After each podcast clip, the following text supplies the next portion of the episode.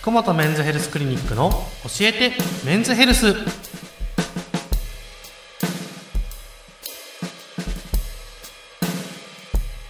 今日も福本メンズヘルスクリニック院長福本和彦先生とともにお送りします。よろしくお願いします。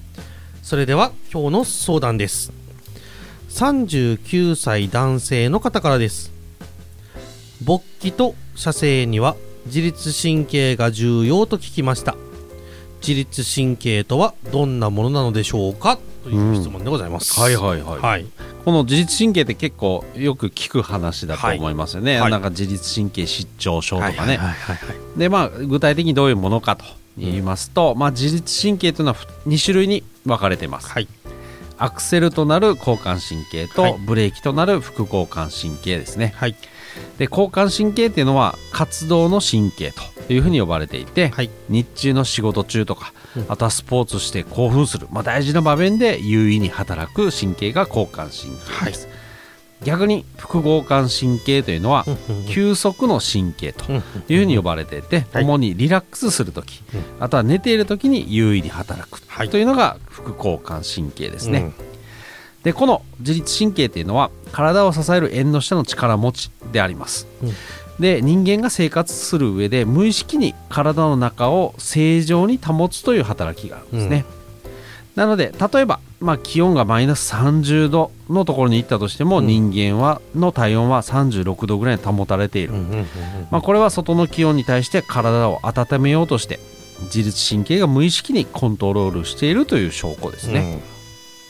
であとは、まあ、100m 走を全力で走る、うん、まあ、その後に息がはーはー上がりますよね皆さんね、その後ただ、まあ、1分ぐらいすると呼吸がすぐに落ち着いてくると、うん、で元に戻ってくるというのも自律神経のオンとオフのバランスがちゃんと整っている証拠です、これ走った後ずっとはーはー言ってたらやっぱりね何かしら狂っているということですね、で他にも、まあ、食べ物を食べて胃腸で消化をする、あとは暑いと汗をかくとか、あとは寒い時に体を震わせて体温を維持させる、うん、まあ、そういうような働き。普段が私たちがもう当たり前にしている動きですね、うん、まあ、意識せずともやっているもの。これを体の維持を目的としているのが自律神経になります、うん、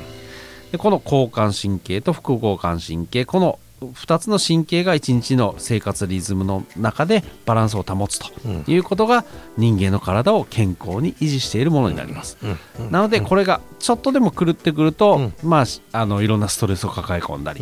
バランスが乱れてよく言われる自律神経失調症というものになるよというところです。はいまあ、ただやっぱりこの成功に対してもこの勃起と心、えー、射精ですねここに対してはやっぱりこの自律神経がすごく大事です。まあ、よく言う話ですが勃起する時は体がリラックスしている、うん、そういうことはやっぱり副交感神経が働いている優位に働いているというところにが大事ですね。うん、で今度は射精というのは体が活動的になって交感神経が優位の時に起こります。うんなのでこの副交感神経と交感神経が非常にバランスが整ってないと射精までいかないということになります。でそのため、まあ、やっぱりこの日常生活でこの自律神経に乱れがある、まあ、自律神経失調のような状態があると勃起射精がうまくいかないということが出てきます。うん。